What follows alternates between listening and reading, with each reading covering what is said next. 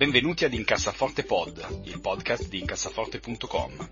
Carlo, Tommaso ed io cercheremo di aiutarvi ad avere una vita finanziariamente più serena ed equilibrata, evitando se possibile di spendere soldi in stupidaggini ed investendo i vostri risparmi in modo sensato.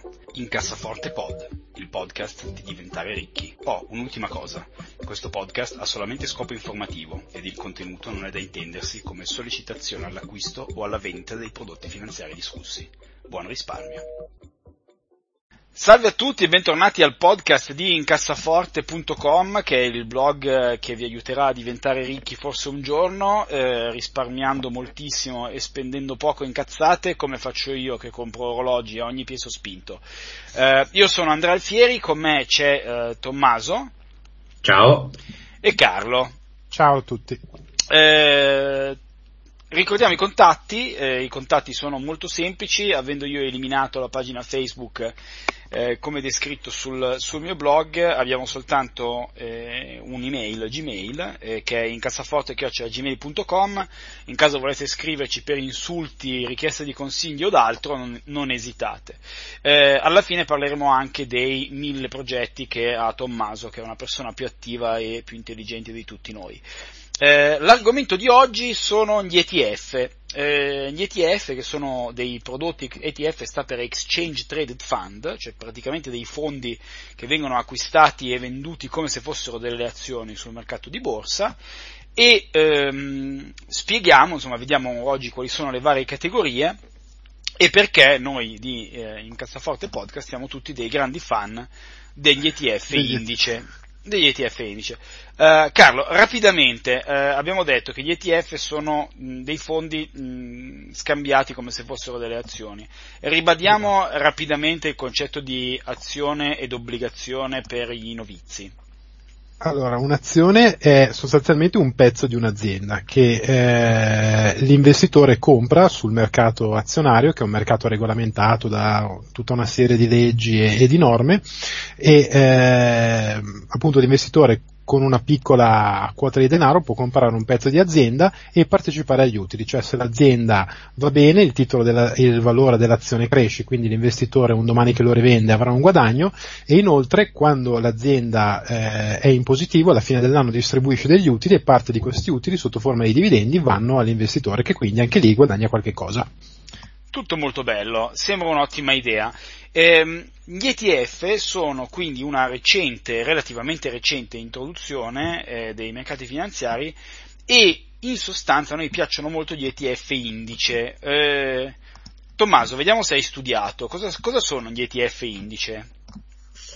Allora, sono degli ETF che allora, sono un gruppo, vediamo, eh, ci provo. Dai, dai, dai, eh, è, è, giusto così, vediamo, vediamo la, la descrizione come, come allora, semplicemente tracciano l'andamento uh, del mercato, cioè prendono uh, le azioni che stanno andando meglio in un determinato settore mm. e tu comprando quell'ETF è come se stessi investendo una parte del, uh, insomma, del tuo portfolio in tutto quel gruppo di azioni. Allora, è effettivamente eh, incredibilmente corretta questa, questa, cosa, nel senso, gli ETF indice cosa, cosa sono? Sono, come dice giustamente Tommaso, degli ETF che tracciano, quindi che cercano di replicare nel modo più fedele possibile l'andamento di un indice. Di indici ce ne sono miliardi, probabilmente il più famoso è il famoso S&P 500, cioè lo Standard Poor's 500, cioè le principali 500 azioni del mercato americano. Quindi voi acquistando un ETF indice che traccia l'S&P 500 è come se compraste tutto l'S&P 500, cioè tanti pezzettini eh, di azioni all'interno di questo singolo ETF. Quindi facciamo un esempio più, più, più semplice. Carlo, se io dovessi comprare domani un ETF eh, azionario Europa, che cosa andrei a comprare di fatto? Ma sostanzialmente compro una scatola con dentro tutte le azioni che sono quotate in Europa. Ecco, bravissimo, in tre parole è stato molto più chiaro, sei stato molto più chiaro, sei stato molto più chiaro di me. Anziché, ehm, per una le, le, prendo tutte in un unico pacchetto. Esatto, quindi praticamente comprando un ETF Europa comprerò un pezzettino di Nestlé, un pezzettino di Shell, un pezzettino di Roche, un pezzettino di Unilever, un pezzettino di tutte le varie aziende che sono quotate in Europa. Eh, a noi queste cose piacciono molto. Perché? Perché ci piacciono molto, Carlo? Secondo te perché sono una buona idea? Ci piacciono perché eh, per, una serie di, per tutta una serie di motivi. La prima è che sono molto semplici, cioè costano poco, perché il costo di gestione di un ETF è molto basso rispetto a quello che sarebbe andare eh, singolarmente a comprare tutte le azioni quotate sul mercato. Certo. Inoltre perché comprando l'ETF con un costo di intermediazione molto basso, sostanzialmente replichiamo quello che è l'andamento del mercato. Ora, e anche Carlo, se posso, sì. se posso, dire, forse perché elimina una serie di rotture di palle bravissimo. di seguire il mercato azionario tutti i giorni, giusto? Bra- bravissimo, bravissimo. Inoltre, e, e questo appunto è, si rallaccia alla seconda cosa che volevo dire, il vantaggio è che se non sei un investitore professionale, ma di quelli bravi, non basta essere professionale, di, molto bravi come ce ne sono tipo 10 o 15 al mondo, è praticamente impossibile battere il mercato. Quindi comprando l'ETF tu automaticamente ti assicuri il miglior rendimento possibile dal, da quello che è il tuo investimento azionario. Ok, allora abbiamo detto tante cose insieme, eh, magari per, per per chi diciamo, è, è, alle prime armi negli investimenti, riprendiamole magari un pochino una per uno. Dunque, dicevamo, eh, come hai detto giustamente tu, gli ETF indice, quindi un ETF che segue ad esempio l'azionario europeo, eh, è una scatola, come dicevi giustamente tu Carlo, con dentro tanti pezzettini Lego di tutte le azioni che sono, che sono, quotate in Europa. Il primo vantaggio quindi qual è? Il primo vantaggio è sicuramente una grandissima diversificazione. Eh, si dice sempre eh, che bisogna il più possibile diversificare i propri investimenti. Allora, o uno è milionario e ha i soldi per comprare tante azioni tantissime azioni separatamente, o altrimenti l'altra alternativa è appunto comprare questi ETF, uno famoso, andatevelo a cercare se volete, si chiama VEUR, V-E-U-R, è un ETF della Vanguard che traccia l'andamento del mercato europeo, ha al suo interno più di 600 azioni, tutte in piccolissime percentuali. Quindi il primo vantaggio è la grande diversificazione, quindi io posso comprare in un colpo solo eh, azioni industriali, azioni petrolifere, azioni finanziarie di diversi, paesi, diversi paesi, perché ci sono svizzeri, inglesi, eccetera. Quindi un modo di diversificare il rischio. Eh, secondariamente, eh, come ci insegna Tommaso, è molto difficile eh, sapere in anticipo quali sono le azioni che andranno bene e quelle che andranno male, giusto? Stai chiedendo a chi? A te, a Tommaso, sì. A me? Sì, perché, e... perché, perché come tu, no, ti facevo la domanda, perché eh, alcune volte ci abbiamo scambiato impressioni su un'azione piuttosto che l'altra e accadono tantissimi momenti in cui uno dice ah assolutamente eh, Tesla, meraviglia, stupore, il futuro eccetera, poi eh, non consegnano le automobili, la gente si, si accorge che Tesla è, è, un, è una merda e, e l'azione, e l'azione a casa di Elon Musk. Esatto, e, la, e, la, e l'azione perde il 20%. O un altro caso meraviglioso è quello di Facebook, Facebook è praticamente un monopolio fa profitti mostruosi, dice ma com'è possibile che Facebook perda? Io acquisto Facebook, non, non posso perdere. Poi invece viene interrogato Zuckerberg dal governo, dal, congresso. dal congresso e si, si, vede dei rischi a cui la gente non pensa, cioè il rischio che Facebook venga regolamentato e quindi che eh, gli stati... Che diventi a pagamento. Esatto, che diventi a pagamento, quindi che, che, che vengano tolte delle cose. Ehm, quindi il secondo, il secondo grosso eh, punto, che è quello che diceva giustamente Carlo in precedenza, è che sapere in precedenza quali saranno le azioni che andranno bene o male è in realtà un esercizio molto più difficile e meno banale di quello, di quello che sembri. Eh, pensate, vi faccio un esempio per tutti, a eh, Unicredit, che è una banca italiana che un anno e mezzo fa praticamente sembrava morta, eh, che da un anno e mezzo fa ha circa raddoppiato il proprio valore di mercato, quindi chi l'avesse comprata avrebbe fatto un, un affare pazzesco. Il punto è che saperlo prima è complicato. Acquistare questi ETF indice dà un grandissimo vantaggio quindi di diversificazione. Eh, in cosa differiscono da quelli che si chiamano i fondi di investimento più tradizionali, cioè quelli attivi, Carlo? Che la, la gestione del FTF è passiva, cioè l'ETF replica proprio fisicamente quello che è l'andamento del mercato, ovvero il gestore dell'ETF compra e vende le azioni che ci stanno dentro la scatola esattamente nella stessa proporzione in cui vengono scambiate sul mercato. Quindi non c'è una, una gestione attiva vera e propria da parte del, del fondo. Sì, e questo è un punto abbastanza fondamentale perché in realtà eh, negli ultimi vent'anni è stato dimostrato che eh, i famosi fondi attivi, cioè quelli gestiti da un, un, investitore che dice guarda dai i soldi a me, tu investitore Tommaso, Carlo, Andrea, dai i soldi a me e io li andrò a, a spendere per comprare delle cose che secondo me faranno bene.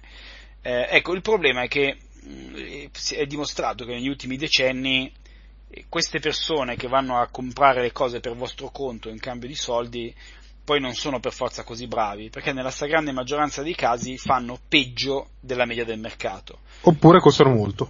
Oppure costando molto fanno leggermente meglio, ma poi al netto dei costi fanno peggio. Quindi il concetto qual è? È dire e perché ci piacciono, e qui mi, mi ricollego a, a, alcune domande che ci aveva fatto Tommaso in, in precedenza. Eh, qual è il grande vantaggio di questi ETF indice? Attenzione che ci sono ETF per milioni di cose, poi, poi ne parleremo perché Tommaso ha delle domande particolari. Eh, gli ETF indice... Che è, un, che, è un, che è, un, modo gentile per dire che ho delle domande del cazzo. No, no, no, no, no, no, no assolutamente, ho delle domande in, intelligenti perché poi effettivamente questo discorso che facciamo noi è ben lungi dall'essere un discorso originale. Eh, se voi ascoltate dei podcast in, in inglese, in particolare americani, eh, insomma non siamo i primi a consigliare gli ETF come strumento di facile diversificazione e, e modo per abbassare i costi dei fondi tradizionali. Eh, quindi non è che stiamo, um, è un po' la scoperta dell'acqua calda questa puntata, però bisogna fare attenzione perché con questo proliferare della popolarità degli ETF sono usciti anche degli ETF eh, molto costosi, quindi annullando eh, uno degli, degli effetti benefici, o molto settoriali, quindi annullando l'altro effetto benefico della, della, della, diversificazione, o che tracciano anche cose particolari strane, cioè voglio dire, è uscito recentemente un ETF Bitcoin che traccia le cryptocurrencies, che, che, che un po' tradisce quello che è l'interesse che, che ne vediamo noi. Quindi il concetto è molto semplice, se voi investitori non avete la più pallida idea di dove mettere dei soldi, ci sono tanti ETF indice, quindi che tracciano un andamento di mercati molto diversificati, che possono essere mondo, Europa, Stati Uniti, mercati emergenti, comunque con tante azioni o obbligazioni sotto, sotto di essi. Non scenderei e... più nel dettaglio di questi, di questi sottoinsiemi, io, sinceramente. Bravissimo, sono d'accordo, che vi danno l'opportunità di, eh, con un clic solo, di diversificare molto e di crearvi una situazione in cui probabilmente non farete strabene, ma non farete certo male nel corso, nel corso dei decenni. Eh, Tommaso, tu se dovessi scegliere domani eh, degli ETF, quali, quali, criteri utilizzeresti o quali domande avresti nei criteri di scelta di, di, un, di un, ETF indice? Ma eh, adesso visto che, è un po' che discutiamo, mh, sono già orientato nel, nel, mio portfolio, ne ho messi alcuni che eh, insomma, eh, rispondono ai requisiti che avete appena elencato, però come poi spiegherò nel, nella rubrica provate a fermarmi, eh, eh, voglio eh, fare degli esperimenti anche a costo di rimetterci dei soldi per capire mh, anche l'andamento di, eh, di, altri tipi di ETF, perché trovo abbastanza interessante vedere come si muovono e vabbè, se mi costa qualcosa eh, imparare, eh, penso che siano soldi ben spesi. Um, quindi sì, capisco il discorso di non scendere troppo nel dettaglio, ci sono dei settori cui a cui sono particolarmente interessato, su cui mi va di scommettere due lire, eh, cioè non ovviamente una grossa parte del, dell'investimento, però eh, così, tanto per, cioè dando per scontato che sono soldi che comunque posso perdere eh, per vedere cosa succede nel, nel lungo periodo. Mm.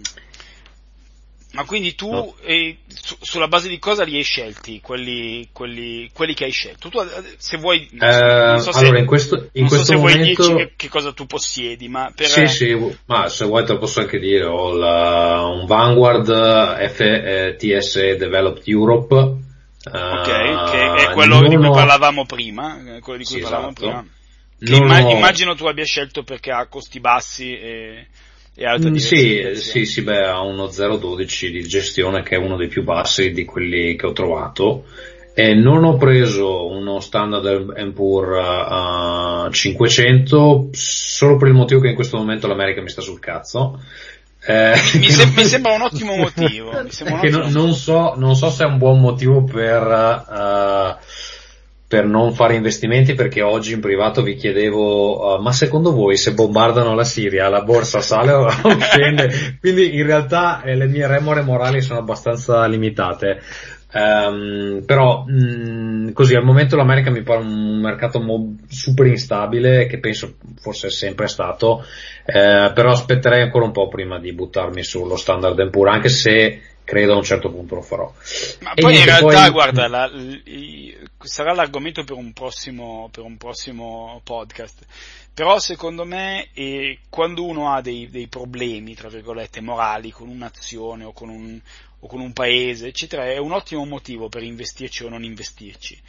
Nel senso che, eh, faccio ad esempio, a me potrebbe anche essere la, la, eh, l'azione più profittevole al mondo, ma io Facebook non la voglio comprare perché, perché mi sta sui coglioni proprio il concetto di, di, Facebook e io non ci voglio dare i miei soldi. Quindi eh, io supporto in pieno anche uno, nella nostra vita i soldi non sono l'unica cosa importante, sono molto importanti, ma eh, le convinzioni morali secondo me hanno la precedenza, quindi il fatto che tu decida di non investire nell'S&P 500 perché in questo momento ti sta sui coglioni l'America mi sembra, un, mi sembra un'osservazione validissima dal punto di vista poi, poi non so, per, per, avere comunque un po' di copertura anche da quelle parti ho preso un uh, FTS All World, uh, sempre Vanguard, che comunque copre anche una, una parte dell'America.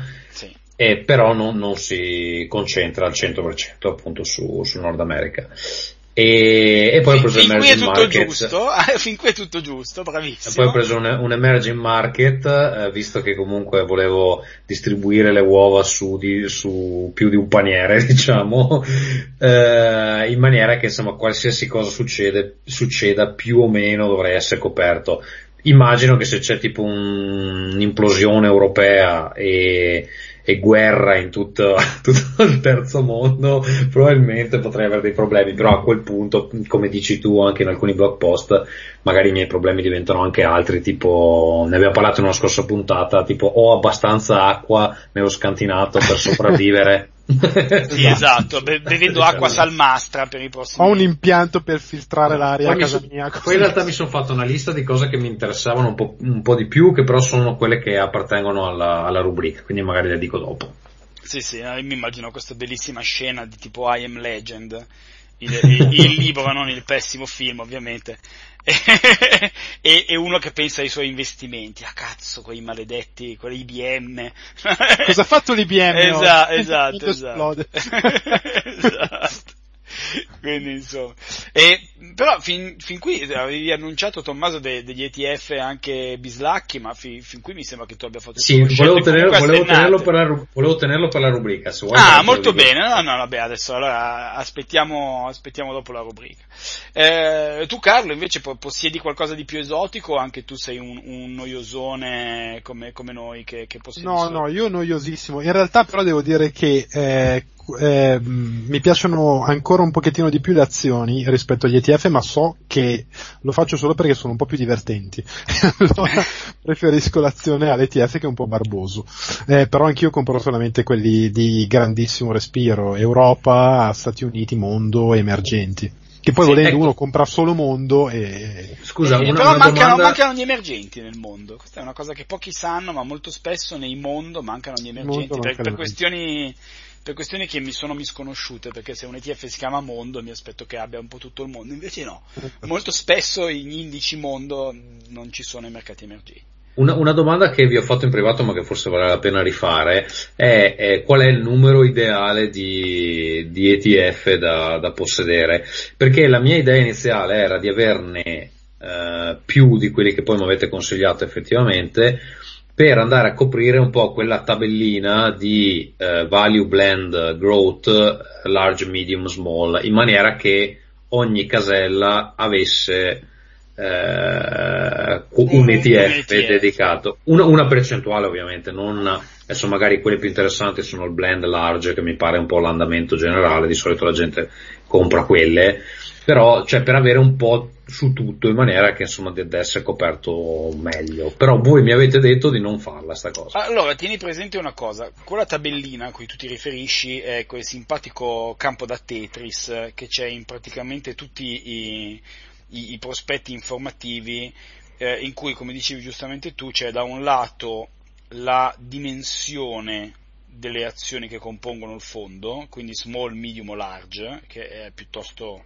voglio dire, intuitivo, e sull'altro asse ci sono le eh, caratteristiche, cioè growth, value o eh, blend. Eh, con growth, diciamo, azioni di aziende che si, una divisione un po', un po' ovviamente alla Carlona. Arbitraria. Sì, esatto, arbitraria, però eh, growth, Carlo, sono, spiegalo tu, sono, sono, le azioni tipo Amazon per capirci? Sì, sì, quelle a rapida crescita piuttosto che quelle eh, eh, diciamo stabili nel tempo ma con tanto valore come la Coca-Cola, eh, eccetera. Coca-Cola Però sarebbe value piuttosto. Value, esatto, esatto. Quindi Però blend è un mix dei due, ecco sì. Esatto, esatto. Però secondo me il concetto della diversificazione non si può staccare da quello di liquidità. Cioè io voglio diversificare se voglio sempre avere liquidità in un certo momento, cioè se nel momento X in cui ho bisogno di soldi eh, una parte del mio portafoglio va male, vado a, a, prenderli nella parte che va bene.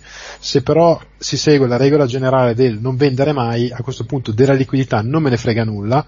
500.000 ETF mixati insieme nel lungo periodo alla fine fanno l'ETF mondo e quindi a quel punto secondo me diventa, eh, diventa una complicazione inutile diversificare troppo. Sì, infatti io il concetto, l'unica cosa che vedevo come potenzialmente fallace nel ragionamento di, di Tommaso era la seguente, cioè che eh, alcuni ETF garantiscono già di per sé un'altissima diversificazione, eh, perché hanno come sottostanti tantissime azioni. Ora, e eh, scientificamente ci sono de- degli studi, se volete andate a leggervi il bellissimo libro eh, a Random Walk Down Wall Street, eh, lo metterò magari nel, ne, nelle note, ma è consigliato sul, sul mio blog. Eh, in sostanza, con 20 azioni diverse, prese a, a, a casaccio in diversi settori, si ottiene una performance che è già sufficientemente e significativamente simile a quella dell'indice. Quindi in realtà diversificare serve, ma non è necessario possedere proprio qualunque cosa sia fatta al mondo. Ehm, quindi da questo punto di vista per diversificare non è necessario avere 100.000 ETF, uh, qualche ETF diversificato geograficamente e per settore dovrebbe già darvi il, il, la diversificazione sufficiente. Benissimo, saltiamo rapidamente, stiamo andando piuttosto lunghi, direi che abbiamo parlato di questi ETF abbastanza, se avete domande scriveteci ovviamente una email. Eh, andiamo velocissimi, a questo punto saltiamo alla nostra tradizionale rubrica su cosa leggere, ascoltare e consigliare e andiamo eh, a questo punto alla domanda di, di Tommaso e provate a fermarmi, cioè la rubrica allora, degli allora, esordienti provate, totali. Provate a fermarmi e in realtà qui eh, vi ho già anticipato nel senso che me ne sono sbattuto de, dei vostri consigli. E, allora io sogno un futuro uh, dove gli automi uh, regnano sul mondo ehm, dove l'uomo non ha più lavoro e eh, io finalmente posso non andare in ufficio la mattina. Eh, anche povero ma, ma, ma, felice, diciamo così. Quindi per questo motivo eh, ho investito un, una cazzata, tanto per vedere cosa succedeva, uh, in un, uh, un, ETF di iShares che si chiama Automation and Robots, robot anzi, singolare. Um, Quindi c'è, c'è un, l'automazione e un solo robot esatto. Così, è perso. Che, che penso, Mazinga. Sia, esatto. penso che sia il boss finale. Esatto. esatto. E, allora, devo dire che eh, in, negli ultimi, nelle ultime settimane che la borsa è scesa, poi non so quando uscirà questo episodio, però insomma, eh, nelle ultime settimane è scesa la borsa, è il titolo, cioè l'ETF che ha fatto peggio di, di, quelli che ho, cioè aveva, perdeva tipo, ha perso 6-7% uh, in tutto il periodo. Però eh, la mia domanda è, siccome tanto comunque non ho intenzione di vendere sta roba a meno che non succeda proprio una tragedia, è nel lungo periodo non è conveniente avere un ETF di settore, soprattutto in un settore dove, che sicuramente continuerà a crescere e non ci sono motivi per credere che non continuerà a crescere nei prossimi 10-20 anni. Eh, inizia a rispondere tu, Carlo. Allora, rispondo con, vecchi, con un vecchio adagio dei, degli investitori un po' più eh, stagionati, ovvero che la diversificazione è lo strumento degli ignoranti. Cioè, tu diversifichi perché non sai cosa andrà bene, perché ovviamente se uno sa cosa andrà bene, compra solo quello. Cioè compra la cosa che, che gli renderà di più nel, nel futuro. Ovviamente è, è, una provocazione, ma eh, il concetto è proprio in quel sicuramente, no? Come faccio io a comprare qualche cosa che so che sicuramente andrà bene? Eh, è un concetto labile, cioè bisogna vedere quanto ci credi, perché la sicurezza al 100% di una cosa che andrà bene non ce l'hai mai.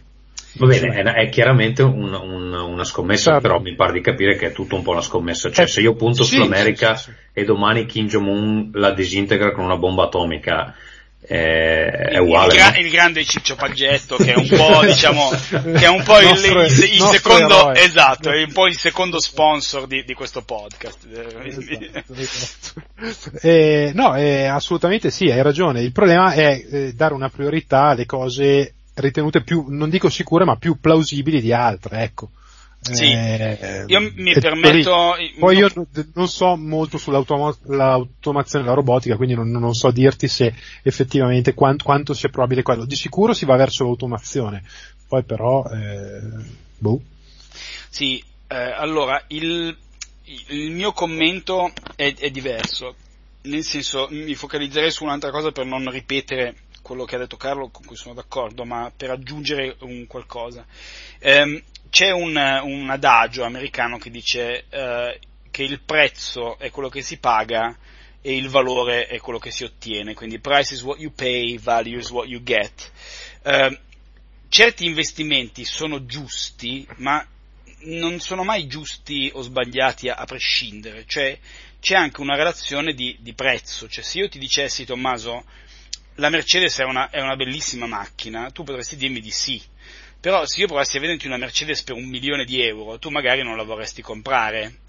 Eh, così come magari la, la, la, la, Volkswagen, la Golf, è una macchina un po' meno bella, però a 3.000 euro è un miglior affare che una Mercedes a un milione.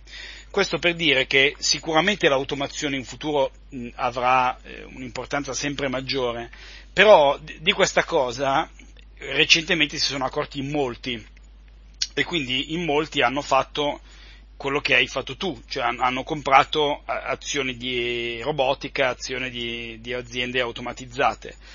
Eh, questo fa sì che in certi casi un investimento molto intelligente e molto futuribile diventi in realtà un investimento sovrapprezzato. La madre di tutti eh, questi fenomeni è probabilmente la bolla.com del, del 99, perché che internet fosse il futuro è, è stato, nel 99 è stato ampiamente dimostrato, cioè siamo qua e nel, quelli che nel 99 dicevano internet è il futuro e avevano capito tutto perché è evidente che oggi la nostra società è stata trasformata al 2000%.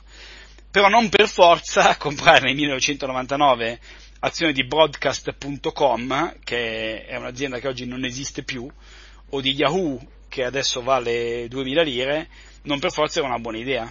Capisci? Quindi bisogna sempre separare quello che è un business futuribile da un buon investimento. Cioè non per forza perché un business è buono l'investimento è buono, perché in alcuni casi il prezzo può essere troppo alto o, o, o altro. Quindi bisogna sempre fare attenzione, cioè io sono convinto come te che l'automazione in futuro avrà un ruolo sempre, sempre maggiore, però sicuramente se, se, ci hanno pensato in tantissimi può darsi che il prezzo delle azioni di quelle aziende che lavorano nell'automazione sia diventato troppo alto nel frattempo. Quindi bisogna sempre separare un po' le due cose. Nel dubbio, nel dubbio comprate un po' di tutto, diversificate molto e sparando nel mucchio un po' ci prendete, un po' ci sbagliate e praticamente puntate sul futuro dell'umanità. che potrebbe non okay. essere florido. Io confido, io confido comunque nel, nell'uddismo diffuso e quindi che siano ancora in pochi ad aver investito in automazione. e, e, e, confidi n- nel robot, l'unico, quello che c'è nel, nel, robot, tuo, esatto, nel, esatto. tuo, nel tuo ETF. Molto bene, molto bene. Dai, direi che possiamo chiudere qua. Ehm, Carlo, tu hai dei progetti o delle cose da segnalare? Tu, eh? vi, segnalo, vi, segnalo, un uh, bel canale YouTube, se vi interessa, che si chiama Sneakers Bar. È un canale che si occupa di scarpe, de, delle sneaker e di tutta la co- cultura o sottocultura delle sneaker. Guardatelo perché è un canale italiano fatto da dei ragazzi italiani, miei amici, carino, ben fatto, insomma, dategli un occhio. Molto bene. Eh, Tommaso, tu hai qualcosa da, da consigliare? E allora, sì, mi ero segnato qualcosa, ma è stato segato orribilmente. Eh, credo. Um, ma in che, sen- che, senso segato? Stiamo parlando delle, delle, cose che abbiamo visto, letto, eccetera? No, o... no, no, no, no, no eh, contatti o, o, ah, okay, o scusami, i famosi scusami. plugs, come dicono in. Va in, bene, in, allora in direi solo se volete seguirmi su Twitter, mi trovate a tdebenetti. Basta. Perfetto, molto bene. Allora io ringrazio moltissimo Carlo. Grazie a voi. Tommaso De Benetti. Specifica il cognome che c'è stata anche una polemica sul fatto che io non sia De Benedetti ma De Benetti eh, no perché se grazie, tu fossi grazie. De Benedetti non saresti qui con noi a fare questo esatto. podcast da, da, da minchioni ma saresti probabilmente in un costoso ristorante milanese a fingere di essere comunista. Eh, molto bene, io sono Andrea Alfieri, vi saluto, salutiamo ovviamente anche Carlo De Benedetti, che sicuramente ci ascolta, e a presto. Se vuole intervenire lo, lo ospitiamo. Naturalmente, anzi no. ciao a tutti. ciao. ciao. ciao.